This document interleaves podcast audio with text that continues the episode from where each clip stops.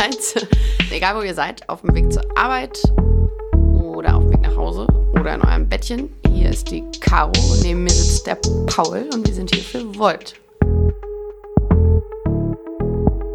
Ja, hi, heute sitze ich hier mit Daniel. Daniel hat bei uns die Kampagne geleitet und hat außerdem wesentliche Teile unseres Außenpolitikprogramms mitgeschrieben und hat zum Thema der internationalen Sicherheitspolitik promoviert. Moin, herzlich willkommen, Daniel. Hey, äh, schön da zu sein. Ja, heute sprechen wir über die Lage in Syrien und glaube ich auch über das, was aus Deutschland vorgeschlagen wurde. Ja. Und um damit zu beginnen, würden wir euch ganz gerne erstmal ja, einen groben Überblick darüber geben, was wir über die derzeitige Situation denken. Dann würden wir einmal darüber reden, was eigentlich aus Deutschland gerade vorgeschlagen wurde und in dem letzten Teil würden wir daran aufgehen, was eigentlich die Vision von Volt Europa ja in der Sicherheits- und Außenpolitik ist und euch da nochmal zeigen, ja, was eigentlich unsere Werte sind. Aber lasst uns ganz am Anfang beginnen. Aktuelle Lage in Syrien. Daniel, willst du uns vielleicht einfach aus deiner Perspektive mal kurz updaten? Ja, also ich glaube, ähm, an dem Syrien-Konflikt und dem, was gerade passiert, äh, im Zusammenhang mit dem äh, Einmarsch türkischer Truppen in Nordsyrien, äh, kann man sehr, sehr gut erkennen, warum wir eigentlich diese Vision, die wir äh, in Volt für die Außenpolitik formuliert haben, äh, unbedingt brauchen. Aber dazu kommen wir ja noch gleich. Ähm, was passiert in Syrien gerade? Syrien ist ein unglaublich komplizierter, komplexer ähm, äh, Fall gerade, wo wir einen Konflikt haben schon seit Jahren, ähm, der in den Medien ist. Wir alle wissen grob, dass es in Syrien einen Konflikt gibt. Ähm, und, äh, und ich glaube, in dem Podcast können wir auch nicht über, auf alles eingehen und alles in der Tiefe äh, ähm, äh, erklären. Aber ich glaube, die Situation aktuell ist die, dass äh, die Türkei nach der Entscheidung der USA die Truppen abzuziehen äh, aus äh, Nordsyrien, die Truppen, die dort waren und eigentlich mit den Kurden, mit, der, mit, den, mit dem kurdischen Teil zumindest äh, äh, der, der, der syrischen Armee, ähm, dort gegen, gegen Terroristen vorgegangen sind, gegen den ISIS vorgegangen sind, ähm, dass jetzt die Türkei nach diesem Truppenabzug äh, einmarschiert ist. Ich denke, hier ist vielleicht ganz gut, einmal so einen Schritt zurückzunehmen und sagen, ja, wie ist dieser Konflikt eigentlich zustande gekommen? Und was man hier sagen muss, das ist ein sehr vieldimensionaler Konflikt. Es gibt in diesem Konflikt einmal eine Klimakomponente, bei der eben es in Syrien, bevor dieser Konflikt losgegangen ist, 2011, eine extrem lange Dürre geherrscht hat, dadurch sehr viel traditionell und auch religiös geprägte Landbevölkerung eben in die Städte gezogen ist und sich da dann innerhalb der Städte auch ein Konflikt zwischen verschiedenen sozialen Gruppen eigentlich aufgetan hat. Dann hat man eine politische Dimension, bei der es eben darum ging, dass die Bevölkerung in Syrien im Zuge der anderen Revolutionen im Nahen und Mittleren Osten gesagt hat, wir wollen auch nicht mehr mit diesem Regime leben, wir wollen das Regime ablösen.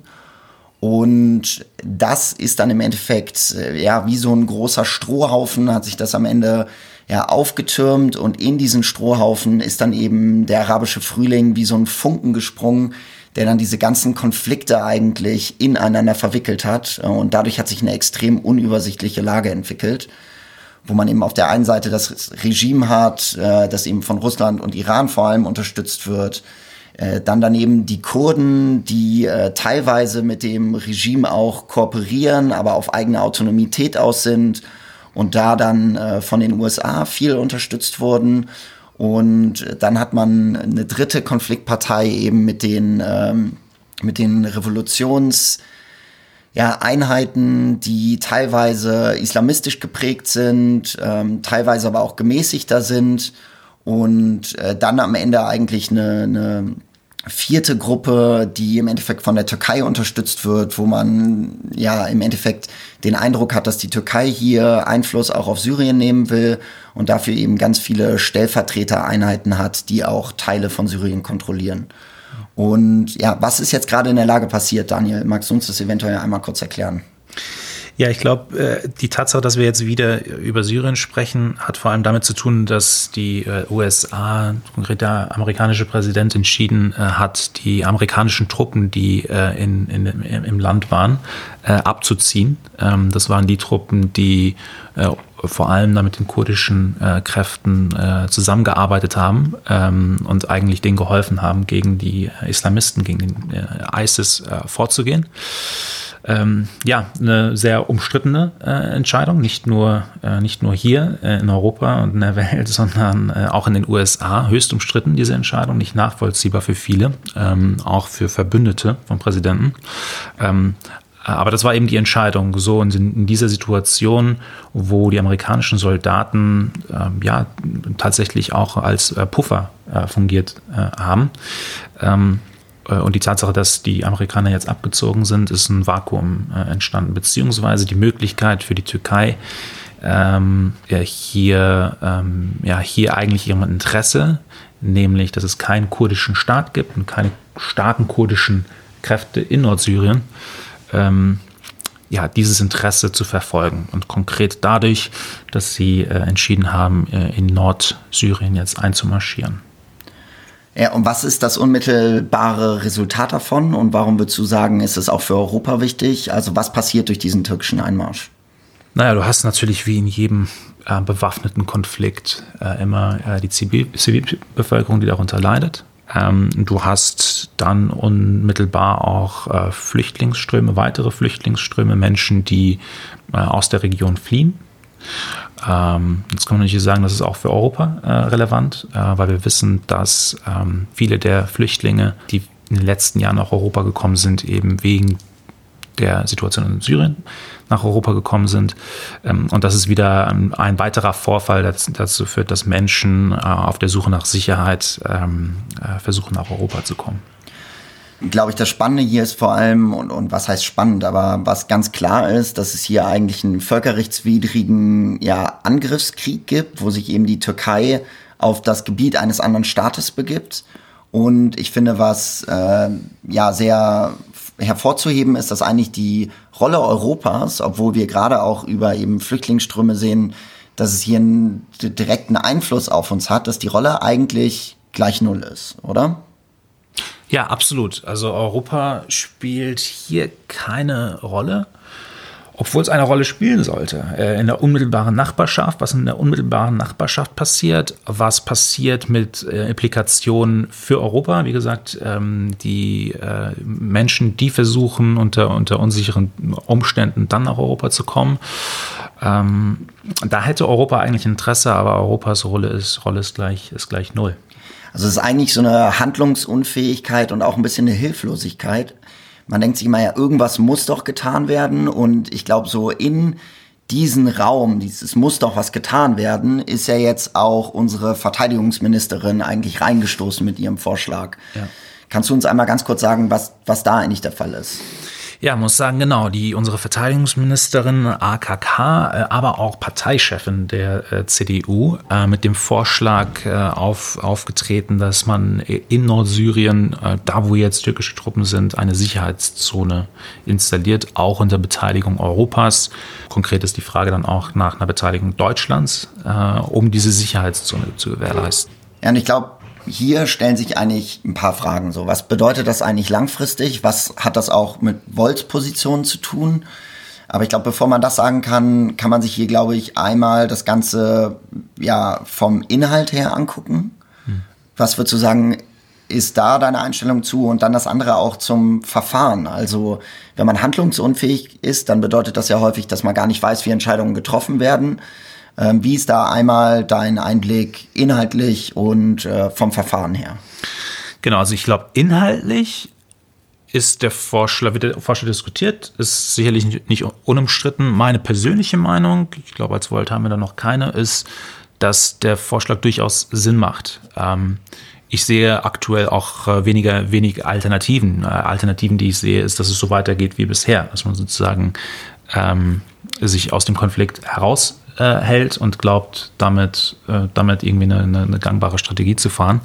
Ähm, so, äh, inhaltlich macht es durch, durchaus Sinn, äh, wenn es, wie gesagt, eine, eine UN-Sicherheitszone ist, also eine UN-mandatierte äh, Sicherheitszone eingerichtet wird. Aber dafür, um dahin zu kommen, und dann kommen wir vielleicht auch schon zum Prozessualen, äh, wie man so einen Vorschlag eigentlich umsetzt, hätte es ein ganz anderes Vorgehen gebraucht, das was AKK halt nicht gewählt hat. Ähm, sie hat halt, ist hier mit einem, mit einem deutschen Vorschlag gekommen, als Verteidigungsministerin. Also da stellt man sich erstens die Frage, Warum macht sie als Verteidigungsministerin so einen Vorschlag? Sollte das nicht eigentlich vom deutschen Außenminister kommen? Und dann der zweite prozessuale Punkt ist, äh, klar kann Deutschland so einen Vorschlag machen, aber wenn er wirklich ernst gemeint ist, muss der Vorschlag abgestimmt sein mit den anderen europäischen Mitgliedsländern. Und da ganz pragmatisch gedacht an, an erster Stelle Frankreich.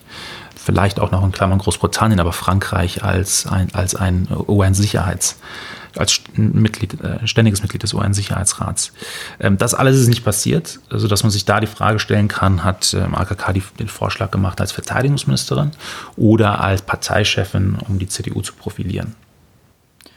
Ja, und ich finde, was man an dieser Lage ganz gut sehen kann, ist, dass es Vorschläge gibt, die vielleicht auch unter UN-Mandat mit einer Sicherheitszone, die durchaus sinnvolle Maßnahmen sein könnten. Aber man sieht, dass äh, die ja am Ende Parteichefin der größten Partei in Deutschland momentan noch gar nicht in der Lage ist, einen Vorschlag zu machen. Also sie, sie macht einen Vorschlag, aber es ist im Endeffekt ein Vorschlag, der nicht umsetzbar ist, der nicht abgesprochen ist, der ja gar nicht in der richtigen Zeit kommt. Äh, die ganze La Lage ist eigentlich, der Zug ist abgefahren. Ja. Und wir reden hier in Deutschland noch über, über, über Maßnahmen, ob das jetzt ernst gemeint war oder nicht. Und ich glaube, das ist ein richtig großes Problem. Und wir müssen, glaube ich, wenn wir es wirklich ernst meinen, dann müssen wir das jetzt als Anlass nehmen, um zu sagen, wo wollen wir denn langfristig hin? Denn wenn wir kurzfristig keine Lösung dafür finden, was ist denn unser langfristiges Ziel? Und ja. ich denke, das ist eine Sache, bei der wir bei Volt ganz viel darüber nachgedacht haben, eben zu sagen, wie können wir eine Außenpolitik machen, die ja am Ende den Europäern und den Nachbarn hilft, wirklich europäische Interessen zu vertreten und wie kann die wirklich wertegeleitet sein. Und ich glaube, bei den Werten kann man bestimmte Dinge besonders hervorheben. Also man sagt, Europa eben aufgrund seiner Geschichte sollte ganz klar für die Menschenrechte stehen. Europa sollte ganz klar dafür stehen, dass wir auch sagen, dass wir zivile Konfliktlösung eben in den Vordergrund stellen und dass wir da wirklich auch frühzeitig für handlungsfähig sein müssen. Da müssen wir schnell reagieren, wenn wir wirklich zivile Konfliktlösungen machen wollen. Und ich glaube, es gibt auch noch, welche Dinge meinst du, sind bei diesen Werten wichtig? Genau, also wenn du von den, von den Werten sprichst, dann, dann sicherlich auch oder von den Leitzielen, Leitbildern einer europäischen Außenpolitik in Zukunft, dann meines Erachtens auch vor allem der Punkt Multilateralismus und, und regionale Integration und, und, und regionale Demokratie. Ähm, also genau das, was eigentlich das Erfolgsrezept der jüngsten europäischen Vergangenheit ist, nämlich dass wir sagen, wir kommen zusammen über Grenzen hinweg und lösen gemeinsame Probleme gemeinsam äh, und nicht als einzelne äh, unabhängige Staaten. Also das war das, was in Europa Frieden und Sicherheit gebracht hat und Wohlstand. Ähm, und das ist durchaus etwas, was auch in anderen Regionen der Welt und sicherlich auch in entfernter Zukunft, aber hoffentlich nicht in allzu entfernter Zukunft, auf globaler Ebene eigentlich ein Erfolgsrezept sein kann, wie man gemeinsam Politik macht. Also um es auf den Punkt zu bringen, ähm, nicht nur Kooperation, sondern, sondern wirklich Integration. Ähm, dass man gemeinsame Probleme auch gemeinsam löst und nicht als, als unabhängige Staaten.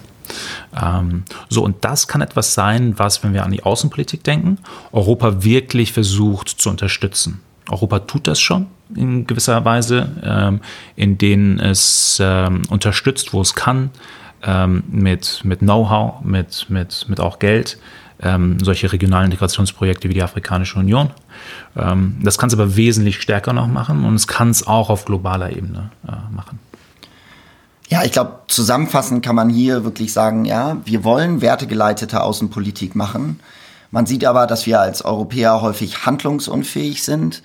Man sieht auch am Verhalten ja, der amerikanischen Führung gerade, dass häufig eben die Sicherheitsinteressen von Europa andere sind als die von den USA. Dass wir hier auch wirklich ja alleine Handlungsfähigkeit, äh, handlungsfähig sein müssen und dass wir eben häufig zu langsam sind, um wirklich mit einer Stimme dann auch wirklich für unsere Werte zu sprechen. Und ich denke, hier wird die Vision von Volt unheimlich wichtig. Und Daniel, vielleicht willst du uns das kurz mal näher bringen. Wofür steht die außenpolitische Vision von Volt? Wo wollen wir langfristig hin, damit eben sowas, wie es jetzt gerade passiert, ja, weniger, seltener und vielleicht auch nicht wieder passiert. Ja, also wir sagen, wir wollen einen europäischen Außen Außenminister haben. Und äh, warum und wollen wir das? wir, wir, wollen einen europäischen Außenminister äh, haben und eine, eine gemeinsame europäische Außenpolitik, weil nur so wir äh, Probleme schnell äh, lösen können und nur so wirklich handlungsfähig sind. Ähm, aktuell ähm, haben wir 28 Außenminister und wir haben eine also etwas wie einen europäischen Außenminister, der in, in Wahrheit sehr, sehr viel koordiniert. Ähm, und wir sehen, wir sehen das Problem. Äh, das Problem ist, in einem hochkomplexen Thema wie Außenpolitik kommt eine zusätzliche Komplexität für die Europäer hinzu, weil Europäer unter 28 Außenministern äh, und dann auf der europäischen Ebene zwischen unterschiedlichen Institutionen immer wieder, bevor sie handeln können, sich abstimmen müssen. Ähm, das bedeutet äh, in der Konsequenz, dass Europa häufig entweder gar nicht handelt oder viel zu spät. Und in so einem Feld wie der Außenpolitik, wo es um wirklich Krieg und Frieden geht, äh, wo es um, um wo, wo, schnelle Reaktion erforderlich ist, ist Europa ähm, ja eigentlich, eigentlich dramatisch schlecht aufgestellt.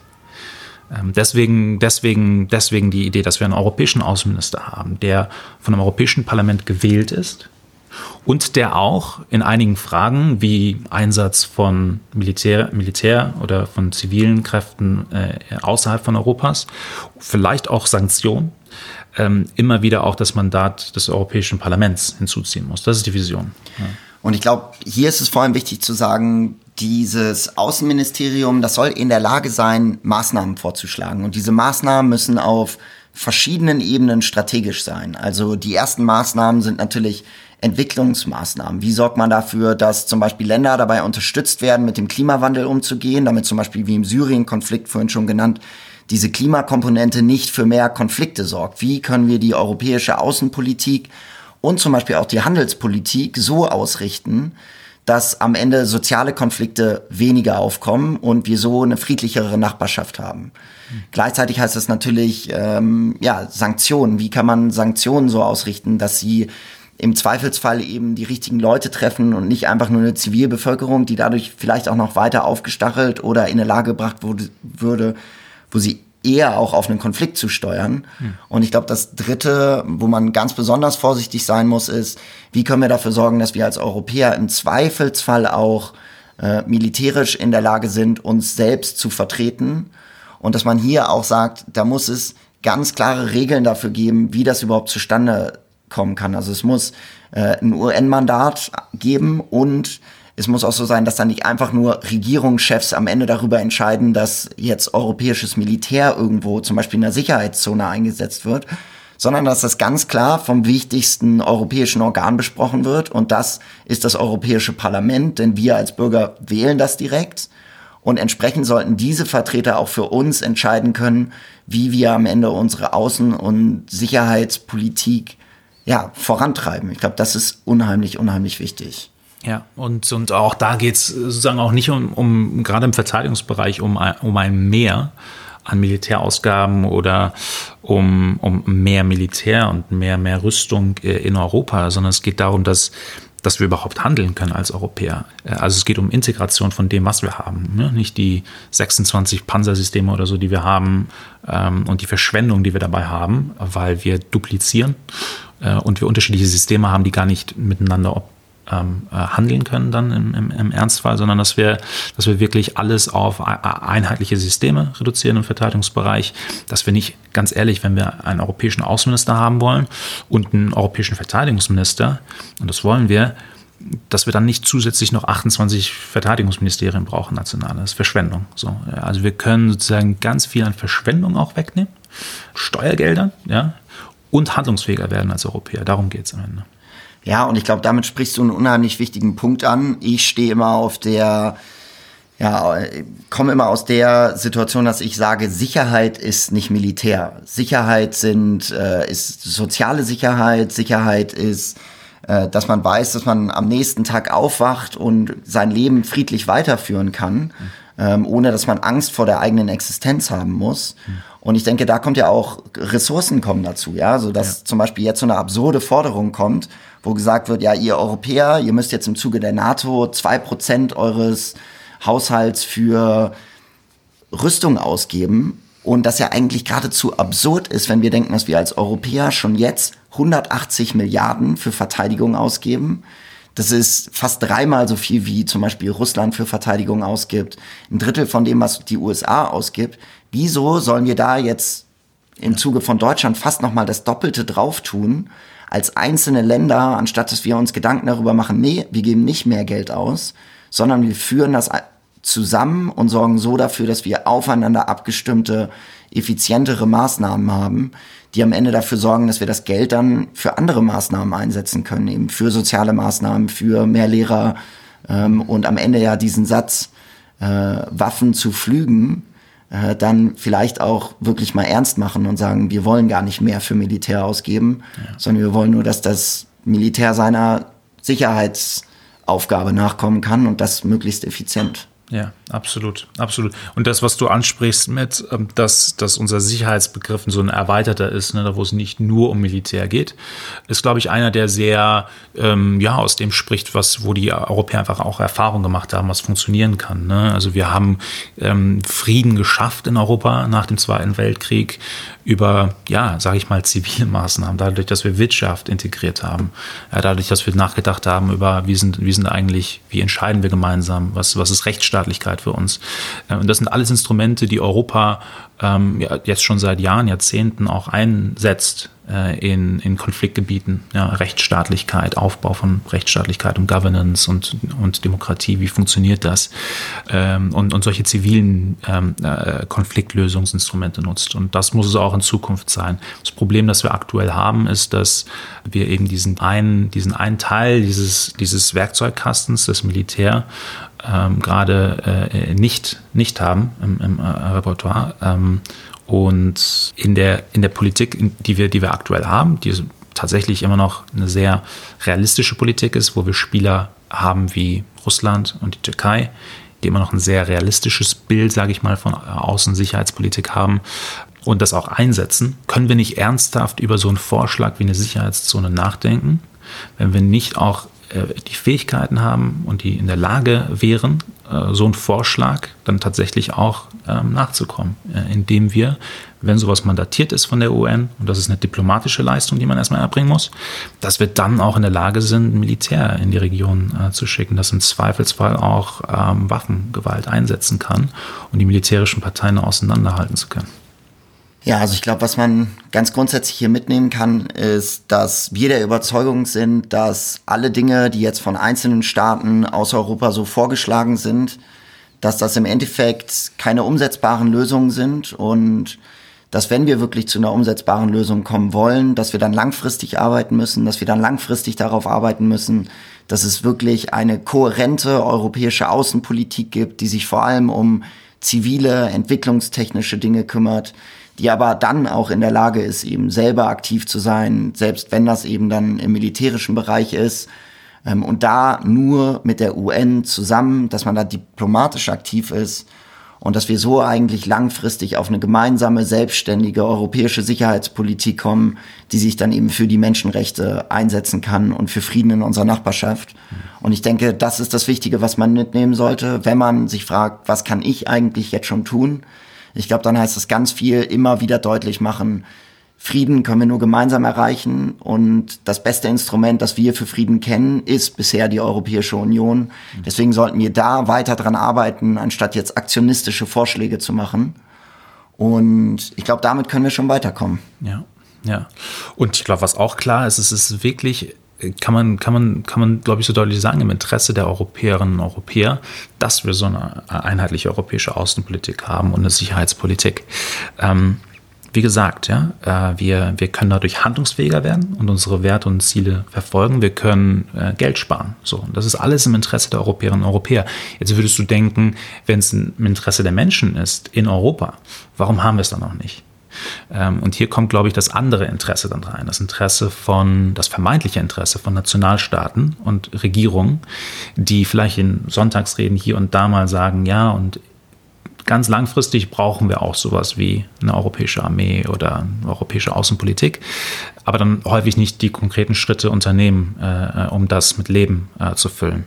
So, und da ist ein Interessenkonflikt. Und wir, glaube ich, äh, als Volt, als europäische Partei, sehen dieses Interesse, das alle Europäer gemeinsam haben und wollen über dieses schlecht definierte vermeintliche nationale Interesse eigentlich hinausgehen und sagen, das ist ein Interesse der Europäerinnen und Europäer, dem wollen wir Ausdruck verschaffen, ähm, dem, ja, das, das wollen wir realisieren ähm, und halten uns nicht mehr fest an, ähm, ja, an einem, an einem Interesse, einem, einem vermeintlichen nationalen Interesse von Großbritannien, Frankreich, Deutschland muss irgendwie immer noch in der Lage sein, sein eigenes Militär äh, irgendwie einsetzen zu können. Ähm, nur damit sich, sage ich mal jetzt mal ein bisschen polemisch, äh, Abgeordnete im Parlament äh, gut fühlen, weil sie ihre Hand heben können im nationalen Parlament und über etwas entscheiden können, was eigentlich entschieden werden muss anderswo im Europäischen Parlament. Ja, vielen Dank dir, Daniel. Ein sehr ernstes Thema, glaube ich, heute, das ja. wir auch mit großer Sorge wahrnehmen, bei dem wir sehr, sehr vorsichtig sind. Und wir glauben eben an langfristige Lösungen. Vielen, vielen Dank, dass du heute dabei warst. Ja, sehr gerne. Und äh, ja, ich hoffe, dass wir uns demnächst äh, dann weitersehen zur weiteren Strategieentwicklung, wie wir eigentlich Wahlen hier in Deutschland gewinnen. Ja, das glaube ich, brauchen wir, ja. Wäre wär cool. Vielen Dank euch allen. Ja, von mir noch eine kurze Ankündigung. Und zwar werden wir jetzt nach der 20. Folge, werden wir unseren Podcast nochmal umbauen. Sprich, wir werden in den nächsten zwei Wochen eine Pause gehen und dann Ende November nochmal mit einem überarbeiteten Konzept, vielleicht ein bisschen strukturierter als das, was wir bisher gemacht haben, äh, auf euch zukommen und neue, neue Podcast-Folgen rausbringen. Falls ihr Feedback oder Anregungen habt, wie wir das in Zukunft gestalten sollten oder Fragen zu dieser Folge, dann äh, meldet euch unter podcast.voltdeutschland.org und da beantworten wir euch die Fragen. An dieser Stelle will ich auch nochmal bei allen bedanken, die bei diesem Podcast so fleißig mithelfen, die Leute, die schneiden, die uns beim Aufnehmen helfen und äh, die Folgen dann am Ende auch hochladen und uns dabei helfen, dass ihr das überhaupt hören könnt. Ja, vielen, vielen Dank euch allen und bis demnächst. Macht's gut. Bis bald. Ciao.